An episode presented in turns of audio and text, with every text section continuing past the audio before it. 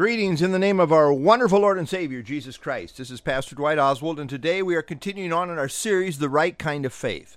And I've titled this devotional, The Knowledge of the Truth, Faith Required. Faith Required. The key verse is 1 Timothy 2 4, speaking of God who desires all men to be saved and to come to the knowledge of the truth. The core content of the knowledge of the truth, as presented by the Apostle Paul, is number one, the knowledge of sin, Romans 3.20. Number two, the knowledge of Christ Jesus the Lord, 2 Corinthians 4, 3 through 6. Number three, the knowledge of the Savior, the knowledge of Christ as Savior, the one mediator, 1 Timothy 1.15, and then chapter 2, 3 through 7. And then finally today, number 4, the knowledge that salvation is by believing and not by works. Romans 10, 1 through 4, and then compare Ephesians 1.13.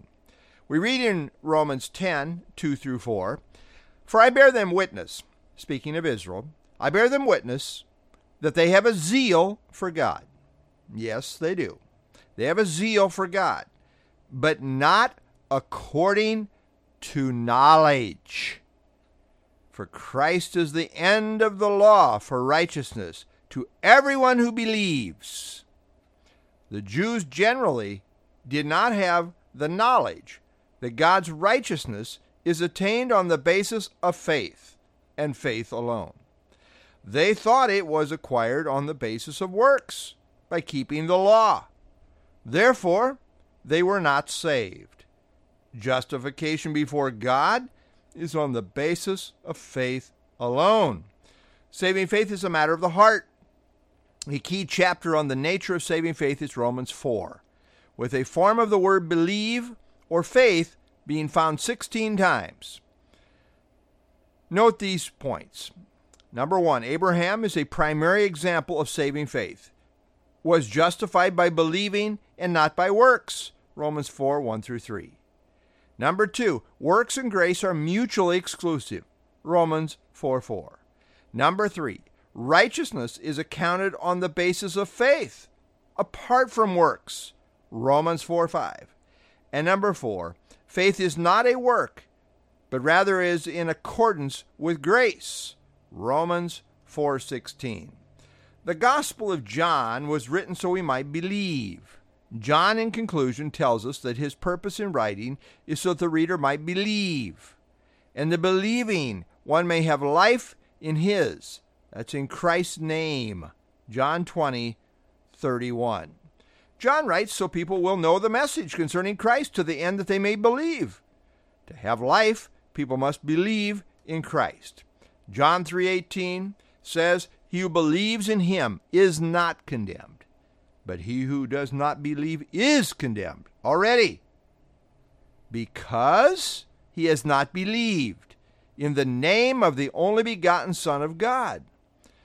First John is a book on assurance. Appropriately, John follows up his gospel of belief, the Gospel of John, with a book on assurance.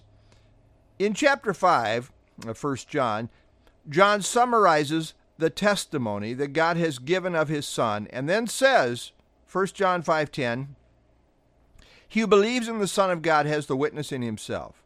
He who does not believe God has made him a liar because he has not believed the testimony that God has given of his son. The critical issue here is believing. People are accountable to believe the testimony of God concerning the Lord Jesus Christ. Those believing have the Son, and therefore have life. Paul Enns in the Moody Handbook of Theology, writes Election and predestination do not, however, take away man's responsibility. Even though election and predestination are clearly taught in Scripture, man is still held accountable for his choices.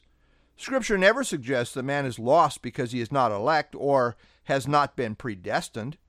The emphasis of Scripture is that man is lost because he refuses to believe the gospel. End quote. My definition of saving faith goes like this Saving faith is from the heart, believing in Jesus Christ alone as my personal Savior, who died for all of my sins, and as my personal Lord, Master, who is God Almighty as declared by his resurrection from the dead. This is Pastor Dwight Oswald signing off for now.